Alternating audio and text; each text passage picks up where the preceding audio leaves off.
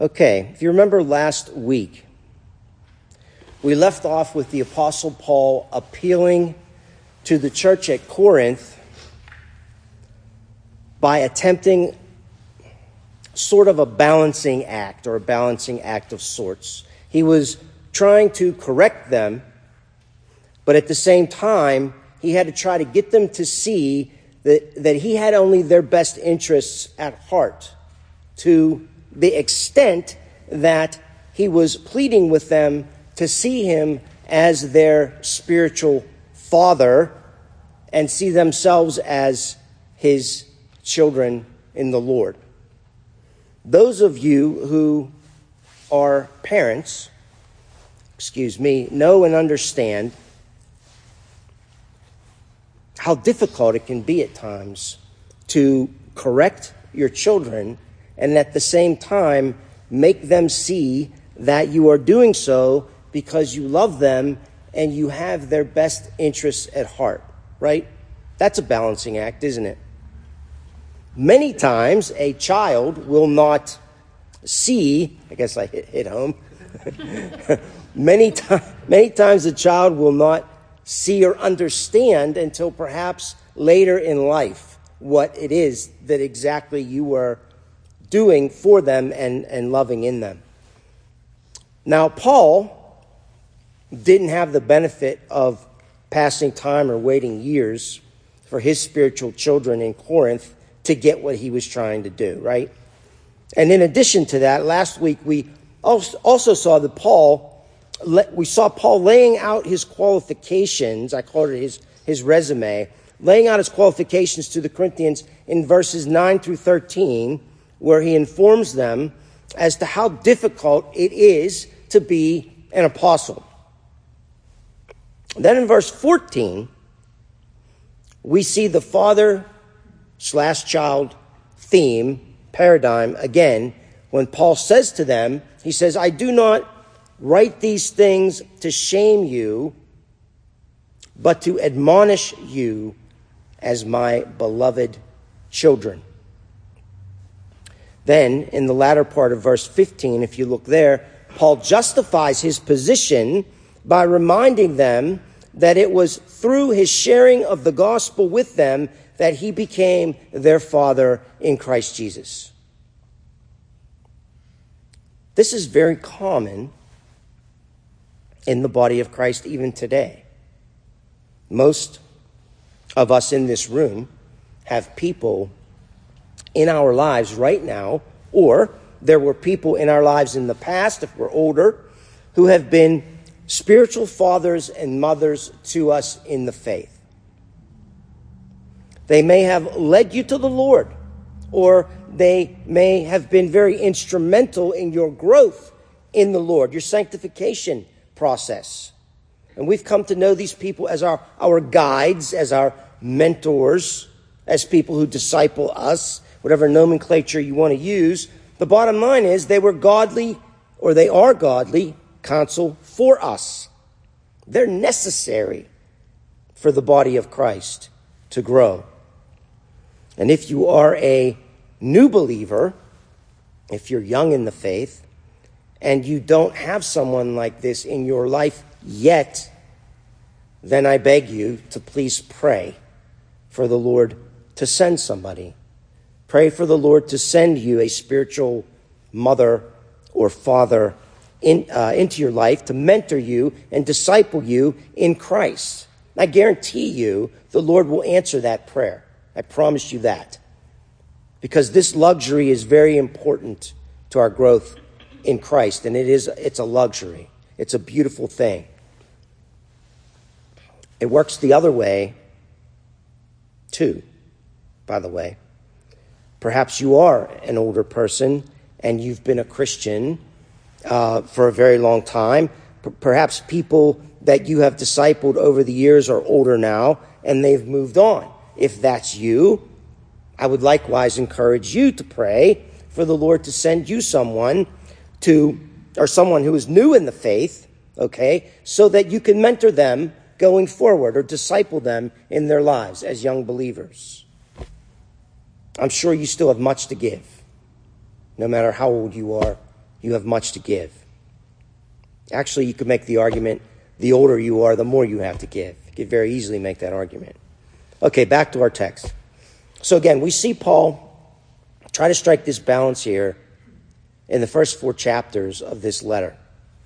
He wants to establish his authority over the Corinthians without destroying the very thing that he has been arguing so strongly for, which is the servant, um, the servant nature of church leadership paradigm. Church leadership, including and especially his own. Now, how does Paul achieve this? Well, he works at this balance by changing, changing metaphors. If you look at the text, he changes metaphors. In verses 1 and 2 uh, of this chapter, Paul uses the servant steward metaphor. And then, as I just said, he switches to the father children metaphor in verses 14 and 15. He actually calls them beloved children. He's, he's trying to convey this point to them that they should at least have some loyalty and allegiance towards him because he was the one who shared the gospel with them in the first place. He was the one that planted their church. I mean, who doesn't, in their right mind, have an allegiance to the one who led them to the Lord? Most of us do.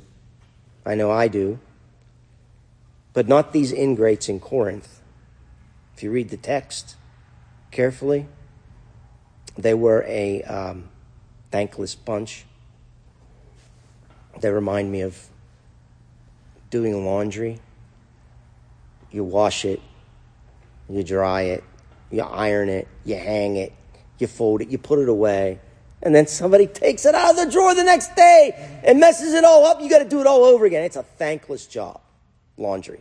Anyway, my poor analogies. They were arrogant, uh, as we've seen already. They were causing divisions in the church. They had caused divisions in the church. They were suing each other, okay? They were being sexually immoral, and frankly, they were just being plain stupid, as evidenced by their actions.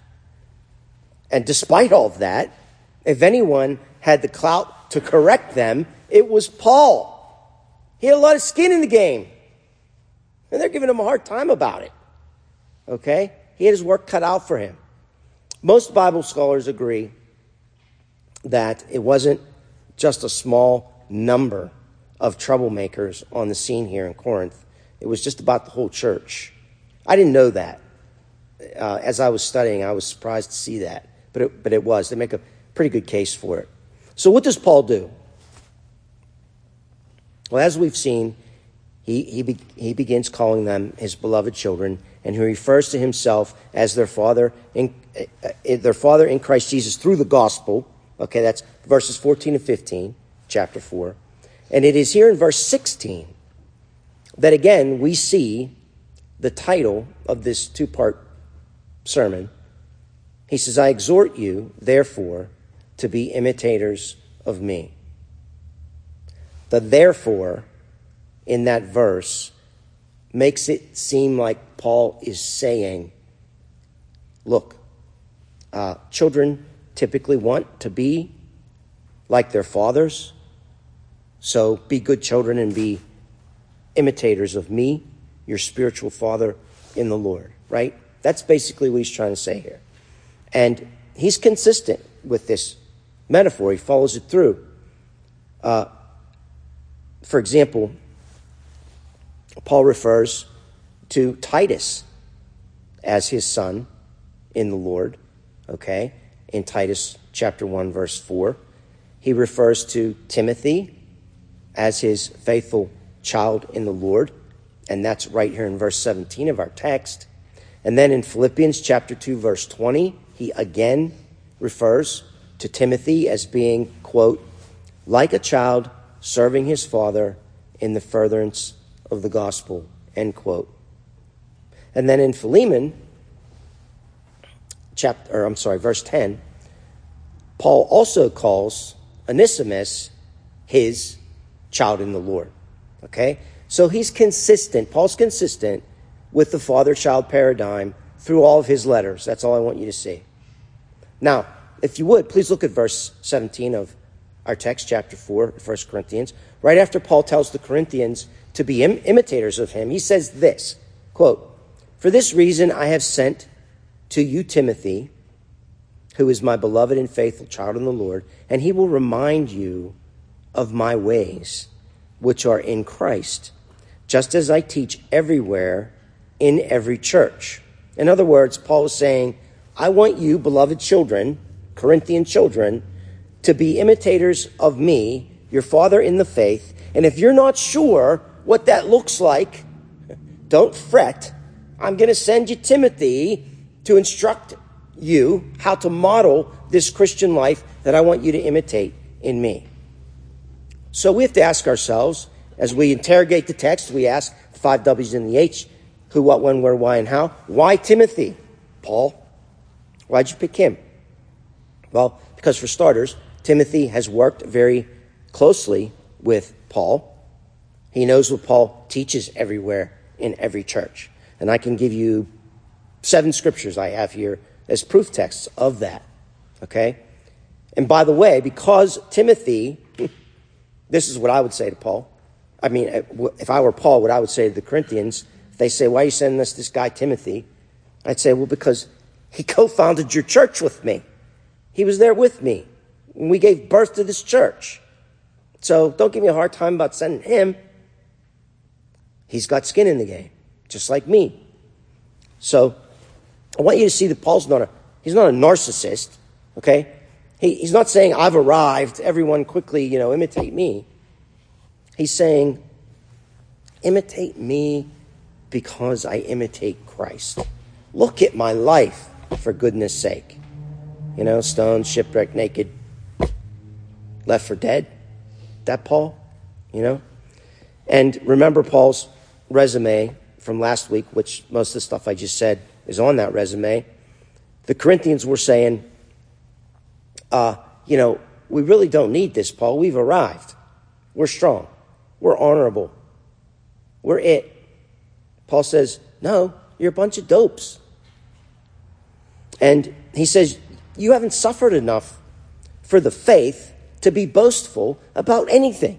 You haven't even come close to paying your dues. Paul says, My fellow laborers and me. Oh, I can assure you, folks, Paul and his fellow laborers with him paid dues, not only in the Christian life, but to plant this church. We are fools for the sake of Christ, he said. He said, We are weak. We are despised. We've been made a spectacle for everyone to see. You, my beloved children, are clueless, he says. Milano paraphrase. Which is why I'm writing this letter to you in the first place, and why I have to send Timothy to you, because you just aren't getting it. Paul was very poorly treated for the gospel message just about everywhere he went. So it's not like he's not used to this. But they were an especially, the, the Corinthians were an especially bad bunch, as we'll see in weeks to come. Paul wants to bring people the good news of great joy. That's what it is. And these guys are sucking the joy out of them, you know? And they're trying to kill him for it. And if anyone had arrived, okay, and could boast, it was Paul.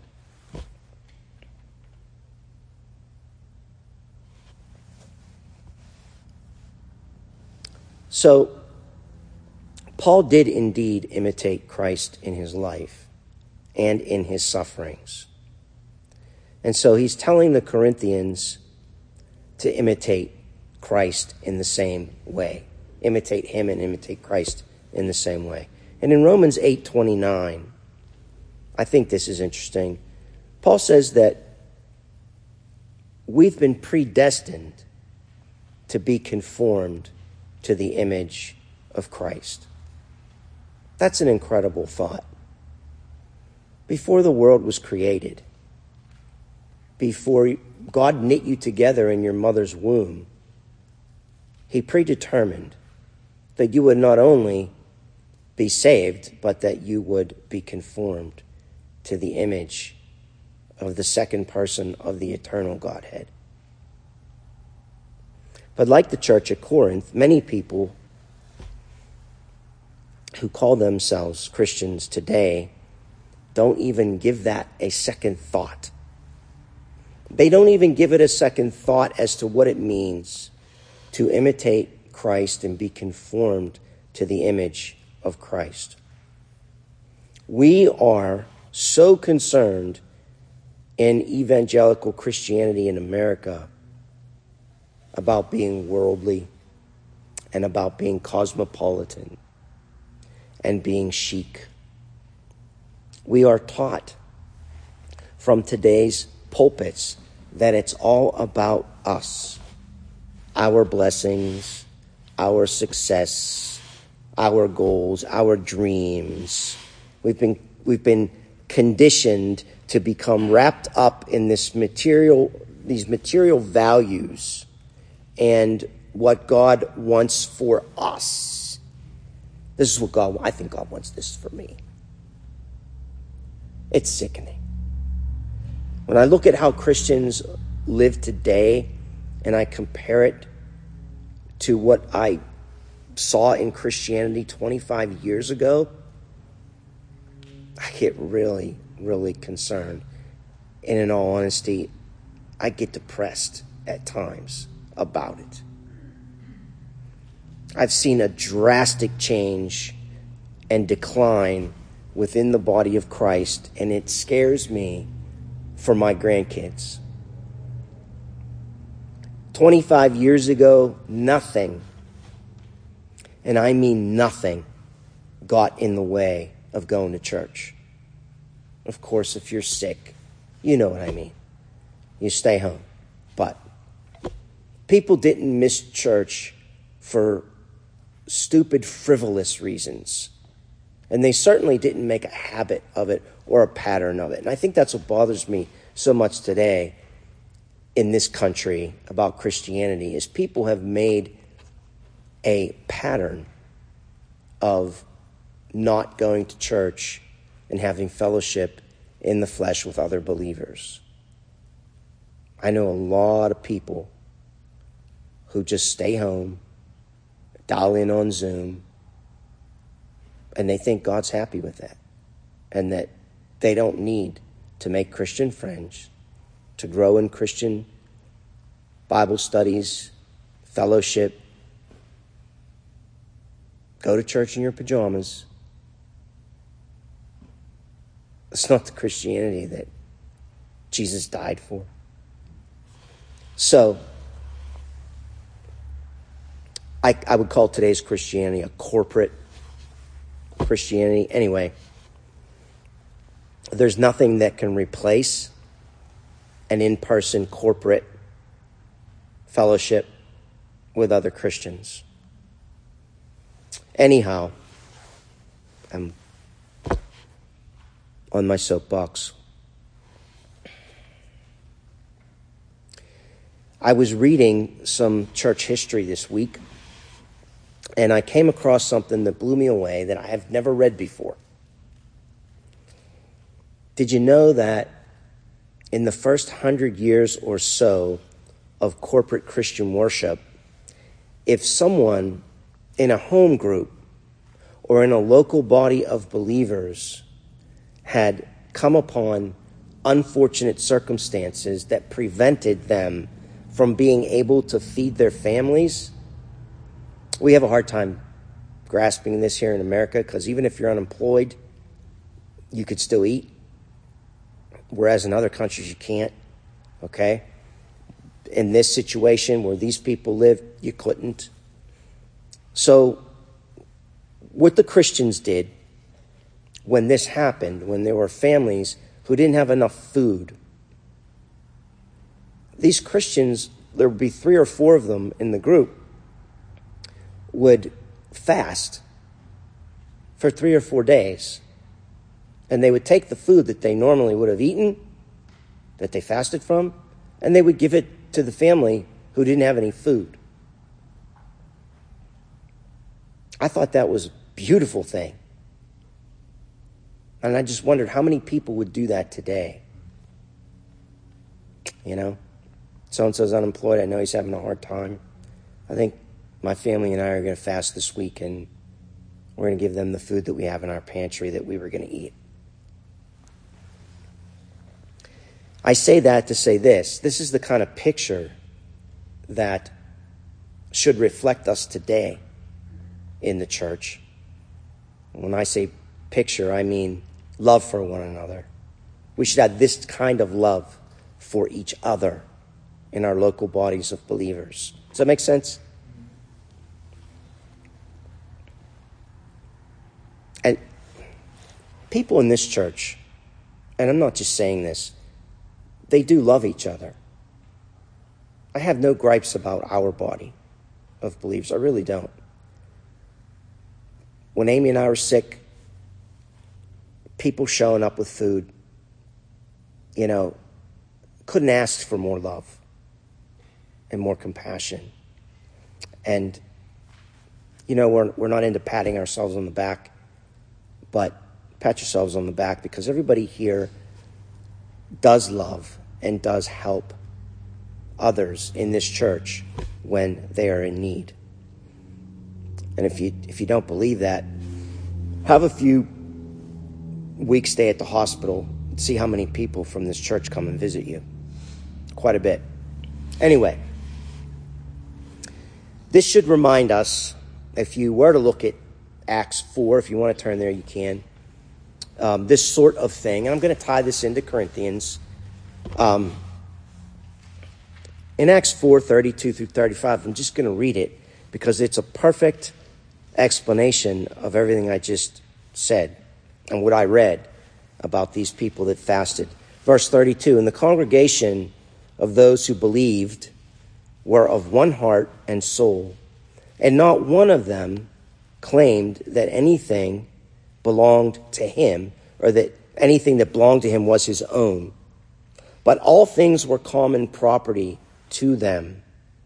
Verse 33 And with great power the apostles were giving testimony to the resurrection of the Lord Jesus, and abundant grace was upon them all.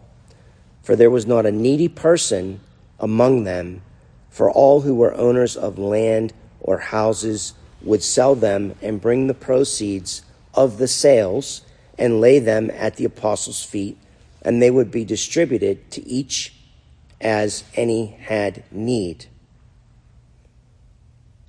That's the way we should want our church to be. And that's the way all churches should be. And James, our Lord's brother, um, he says, religion that is pure and undefiled before God the Father is this to visit orphans and widows in their affliction and to keep oneself unstained from the world. Now, I read that right after the Acts passage because I wanted to say this that this sentiment, both Acts 4 and James, um, what is that? 2, Steve? What? Did I just read that? I can't remember. Anyway, I didn't put the chapter and the verse there. Um, we're not taught this from American pulpits largely today. Please don't think I'm ripping on every church in America.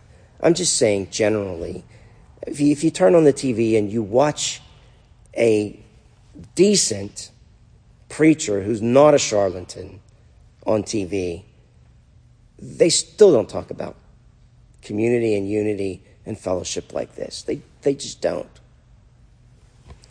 Yet, um, we are taught instead as I said before, that God is only concerned, if you turn on the TV, with us as Christians being healthy and wealthy and prosperous. And We are taught that if we are suffering in any way, it's because we may have some hidden, unconfessed sin in our lives, or we're taught that we don't have enough faith to move God's hand on our behalf, or we are taught that we are not succeeding in every area of our lives because we might have generational curses plaguing us. How many of you have heard that one in media? Um, and I could go on and on, okay? Um, here's the truth Scripture teaches that you can't be a friend of the world and an imitator of Christ. It's like oil and water, and they don't mix. And if you are worldly, chances are you're going to care less about widows and orphans in their distress, as our Lord's brother James says. They won't even be on your radar. And for some of us in here today, I'm not pointing fingers, I'm just saying in every congregation, there's someone who knows they've been drinking milk too long. They've been on the bottle too long, and they need to move to meat, more mature Christianity. And they refuse to do it because they've got comfortable with the milk, with the bottle. And so I say that to say if, if that's you, if God convicts you um, that it's time to become more mature in your walk with Him, then please pay attention to that and pray about that. Now remember 1 Corinthians chapter 3, verses 1 through 3, previous chapter? Paul says, Brothers, I could not address you as spiritual. Imagine him saying, come, come, imagine me coming in here and saying, Hey guys, I couldn't address you as spiritual. Wish I could, but I can't. But as worldly, is what Paul says, mere infants in Christ. I gave you milk, not solid food, for you are not ready for it. Indeed, you're still not ready for it. You're still worldly. Well, how are they worldly, Paul? For since there is jealousy and quarreling among you, are you not worldly? Paul says. I don't want to get off on a tangent, okay, here. I just want you to see that being an imitator of Paul, and more importantly, being an imitator of Christ, in, is in very stark contrast to what many people are today hearing as they call themselves Christians. Now you may be thinking, well, how do I know if I am being an effective imitator of Christ? If you are about the business of imitating Christ, you will know it because you will get stoned. I'm not talking about Bob Dylan stoned. talking about Paul stoned, okay? Um, not drunkenness with alcohol or drugs. I'm talking about somebody's going to throw a stone at your head eventually if you're imitating Christ. It's a metaphor. If you're being imitators of Jesus, then you're going to have some of the same things on your resume that Paul had on his. One of which, obviously, is you're going to meet opposition. If you're sharing the gospel and you're being like Christ, you're going to meet opposition wherever you go. And like Timothy in verse 17 of our text this morning, I'm just here to remind you of what Paul's imitation of Christ, I'm sorry, Timothy is here to remind them of what Paul's imitation of Christ is going to look like. That's why he sent Timothy. And what exactly are Christ's ways anyway? Okay. How does conforming to his image play out in our everyday lives at home, at work, and at play? Let's just very quickly to answer that look at our Lord's ways. I'm just going to pick two chapters and I'm going to blow through them real quick. I'm not going to read it, I'm just going to read verses. Luke chapters 4, 5, and 6. follow me on this. If you could turn there.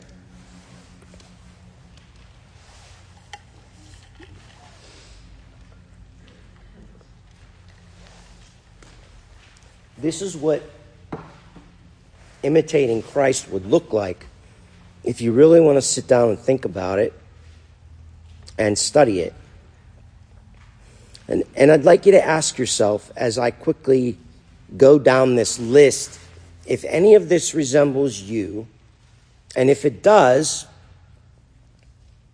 how does it resemble you in your life? Let's just start with chapter 4, verse 1. Okay? Remember, we're talking about imitating Christ, being conformed to the image of Christ. So we want to look at what Christ is about. In 4 1, he's filled with the Holy Spirit and he's led by the Spirit. Are you led by the Holy Spirit? In verse 2, he's tempted by the devil and he fasts during this testing. Okay? Do you fast when you feel attacked by Satan? Verse 4 he knew the scriptures and he quoted them against the devil. Am I in the, did I give you the right passage? Because some people are looking at me like it might be the wrong passage. Okay, my imagination. Okay, 4 4. He knew the scriptures, he quoted them against the devil. Do you do that? He was in the power of the Spirit, which we're going to talk about momentarily. His words were gracious. If you want to be an imitator of Christ, folks, you're not slandering, you're not gossiping, you're not backbiting, you're not cussing. Your words are gracious, seasoned seasoned with salt. And you only say the things that are beneficial for the people that are around you and they're about to hear you speak. Ephesians 4 29 and 30. Okay? And then in, in 431, he, he taught and spoke with authority do you know what you're talking about when you talk about the Bible and about the scriptures? When you share the gospel, the good news with someone, are you confident that you're sharing it correctly? If you are, then you're being Christ like. In verse 35 of chapter 4, um, Jesus rebuked evil spirits. In, in verse 42, left the crowd to go to a deserted place to pray, to get away and to pray. Do you take a break from the rat race of this world, from the busyness of your schedule, and go and get alone somewhere where nobody's going to bother you? Do you turn the cell phone off and pray? And then in chapter 5, verse all the way down to 16, um, again, Luke says, Jesus withdrew to deserted places to pray as a matter of fact, early Christians, folks, prayed religiously, no pun intended, three times a day. Um, they often would do as Peter did. They would go on the roofs of their homes, the roofs of their homes to pray. They would go and they would get away from the hustle and bustle of the world. And by the way, Muslims today still pray five times a day. So think about that. Um, chapter 5, verse 30 Jesus ate with tax collectors and sinners. Do you have a relationship with people that are unsaved and unchurched for the purpose of showing them Christ in you and for the hope that maybe the Lord will open a door for the word, like we talked about last week, and give you an opportunity to share the gospel with them? And then in 532, he calls these sinners to repentance. In 612, he departed to a mountain to pray again. 23 commands us to rejoice when persecuted. Do you rejoice and thank the Lord when you're persecuted by the world for your Christianity? You should, because you're chalking up treasures in heaven, right? I mean, that's what Jesus said. Um, verse 27 of chapter 6 commands us to love our enemies and do good to those who hate us. Make a list of your enemies and those that you think hate you, and purpose in your heart to not only pray for them, but to do something good for them. Um, 628, next verse. Pray for those that mistreat you. 629 commands us to turn the other cheek. 630 commands us to give to everyone who asks of us and not demand it back. Verse 31 commands us to do to others as we'd have them do to us. Verse 34 commands us to lend and not expect repayment. Verse 35 commands us to love our enemies, do good to them, expect nothing back from them again. Verse 36 commands us to be merciful as our heavenly Father is merciful. Verse 37 commands not us not to judge, not to condemn, but to forgive. Verse 38 commands us to give, to produce fruit. In verse 45, good fruit. And in verse 46 of Luke 6, this is the kicker. He commands us to do what he commands.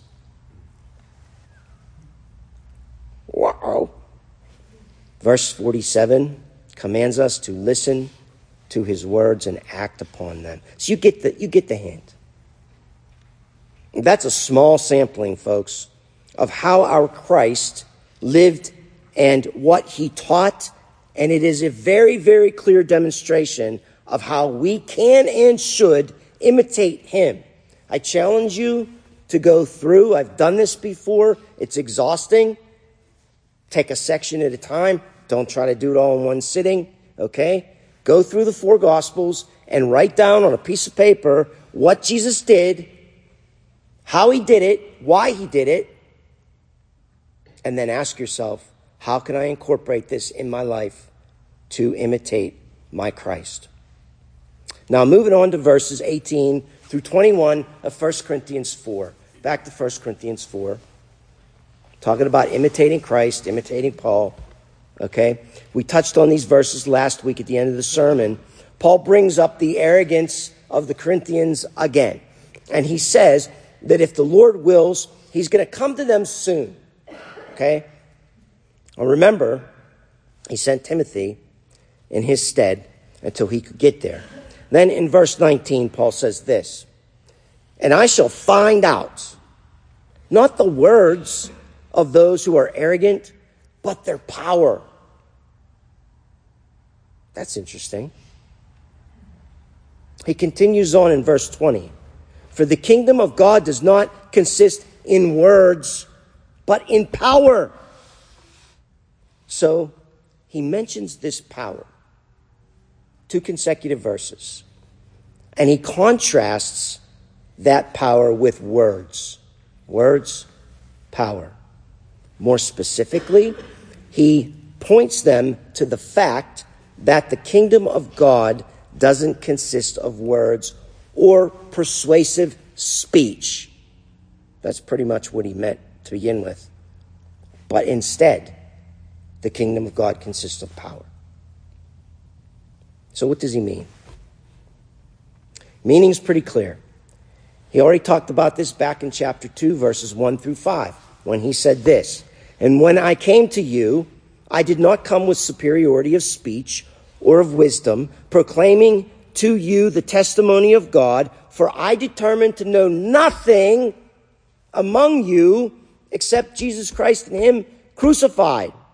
I was with you in weakness and in fear and in much trembling, and my message and my preaching were not in persuasive words of wisdom, but in demonstration of the Spirit, capital S, the Holy Spirit, and power, so that your faith would not rest on the wisdom of men, but on the power of God.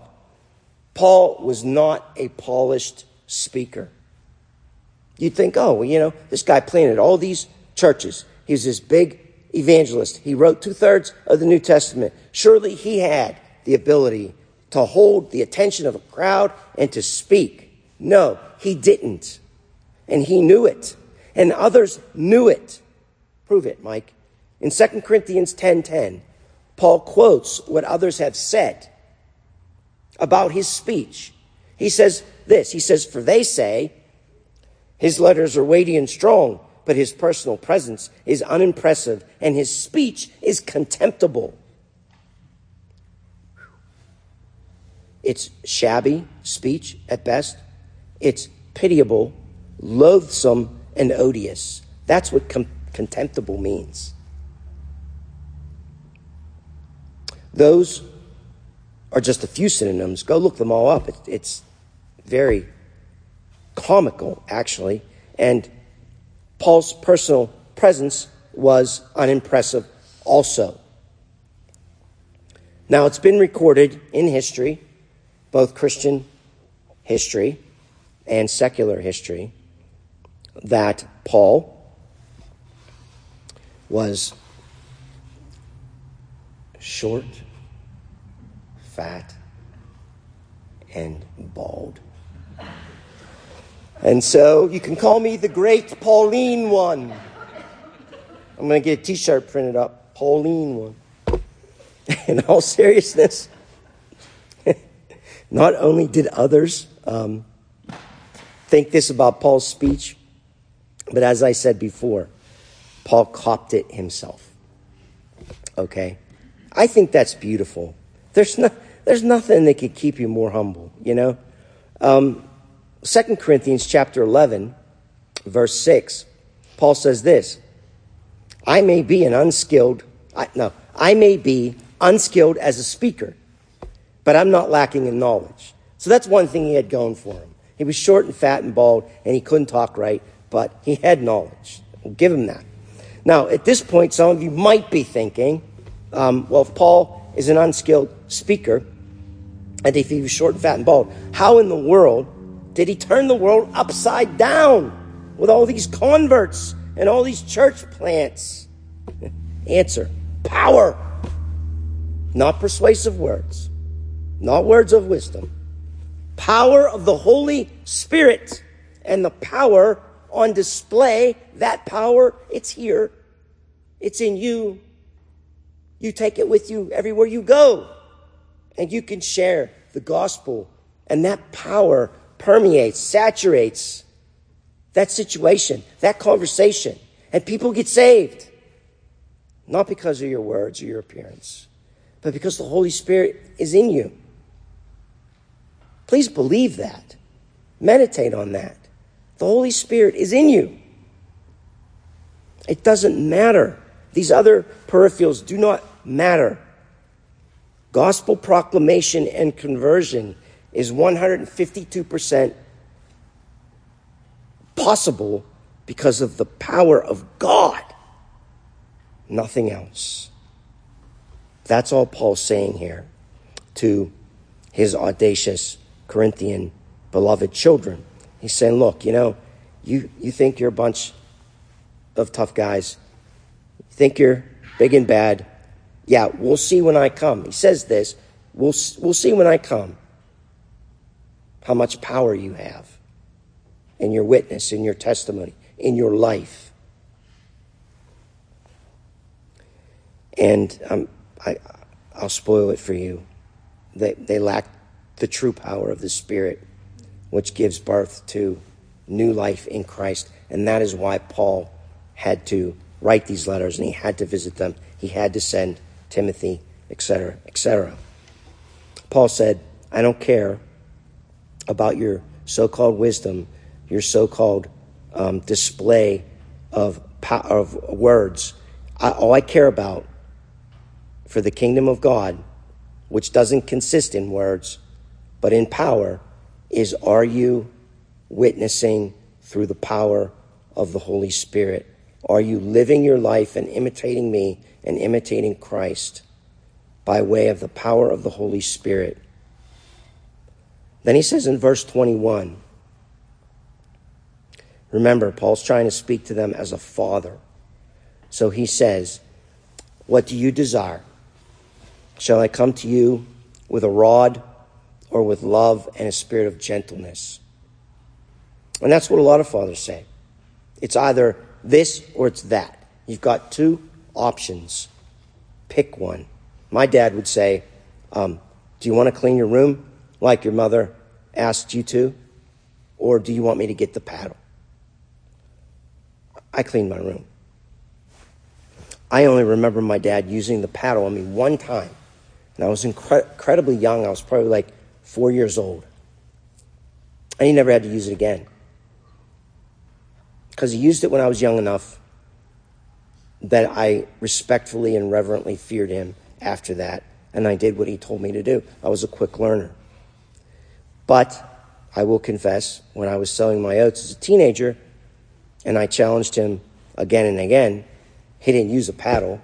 He just said, You're in for a week. You're in for two weeks. You're grounded. That worked too. Worked very well. Didn't need the paddle. My point is simply this um, He corrected me as a father would a child, because fathers love their children, or at least they should. And it did not fall on deaf ears. And I listened. And that's what Paul is trying to do here.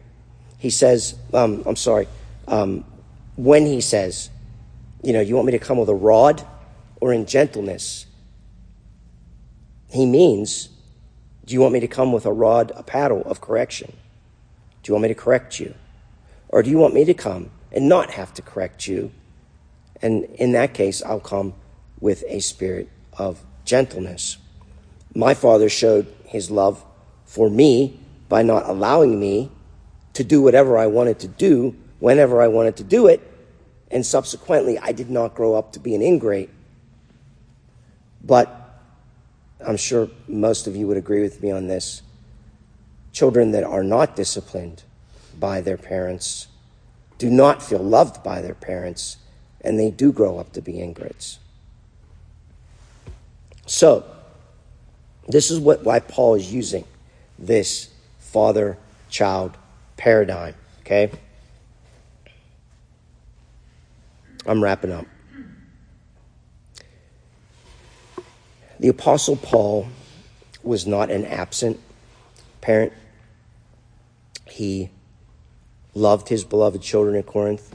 He wrote them four letters. Some, will, some scholars say three, some say four.